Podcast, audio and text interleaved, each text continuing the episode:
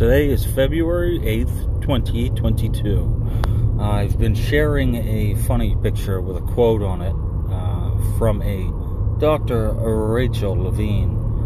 Um, not sure what his first name is, but the quote is My balls itch.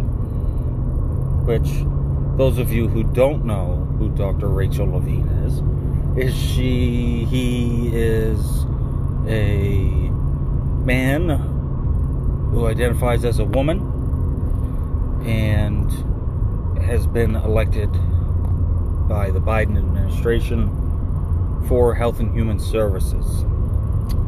Uh, which I wasn't going to make this because, you know, ha ha ha, my balls itch. And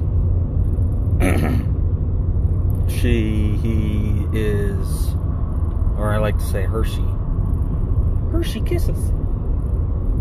Yeah, you want some of those? Uh, anyway, the what I was making this for was that on the radio now they're saying, "Hey, the awesome Department of Health and Human Services for the 2022 budget has allotted 30 million dollars for distribution of health kits to underserved minority communities. So, inner city communities, uh, probably the majority would be black, and uh, they say LGBTQ plus LMNOP. So, all of that. But a large portion of this is for crack pipes. Safe crack pipes and possible needle vending machines for heroin. Huh, that's pretty good. But that's what happens when you get somebody who has rejected mentally their own body and says, No, I'm the opposite sex. And then you put them in power and expect them to make smart decisions. You got no problem, you want to identify as anything, go for it. We don't give that person power. They're denying they have balls when every photo you see of this guy, he's got his legs spread because his balls are in the way when he's sitting down. Balls.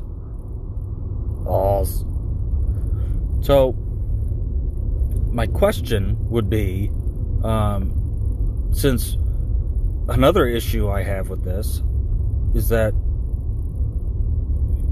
there's no connection to wearing a bra, having a period, giving birth, ovaries, vagina, none of it. Just because you identify as a woman doesn't mean you know what they go through. You can't make decisions based on their issues because you're not a woman. You can read everything in a book that says what a woman's body is supposed to do. That doesn't mean it's going to happen. I feel bad for women for all the crap they got to go through. And it didn't really click for me until I had daughters. And I'm like, oh shit, they have to go through all that? I really wish they didn't have to. I really wish there's some way that it could not happen and they could just be happy without all the female body things. Icky. And then you have a 13 year old son who just clomps around like a doofus.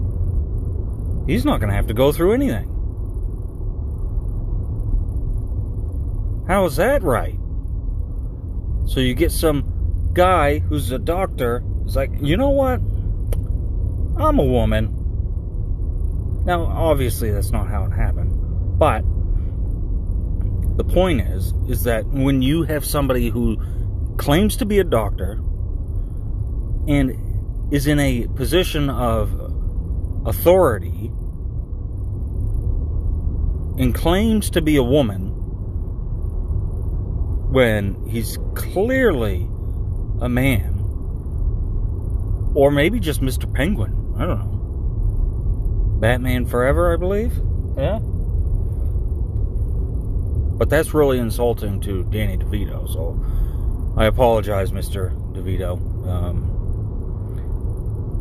last thing is, you know, I would like to know, Dr. Levine, if you use pads or tampons.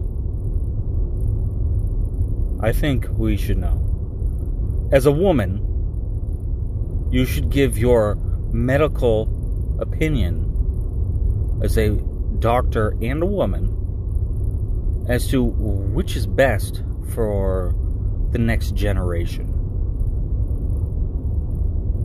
What is your tip on pap smears and mammogram, mam, mammograms? Uh, see, I don't know what all that stuff is. And how are you going to handle menopause? Menopause? Menopause? I don't know. A lot of things you're not going through. Maybe you shouldn't be at the top. Not to be a dink, but I don't think it will benefit anybody, especially confused, struggling children and young adults. But I think that's the point. Don't be a dink.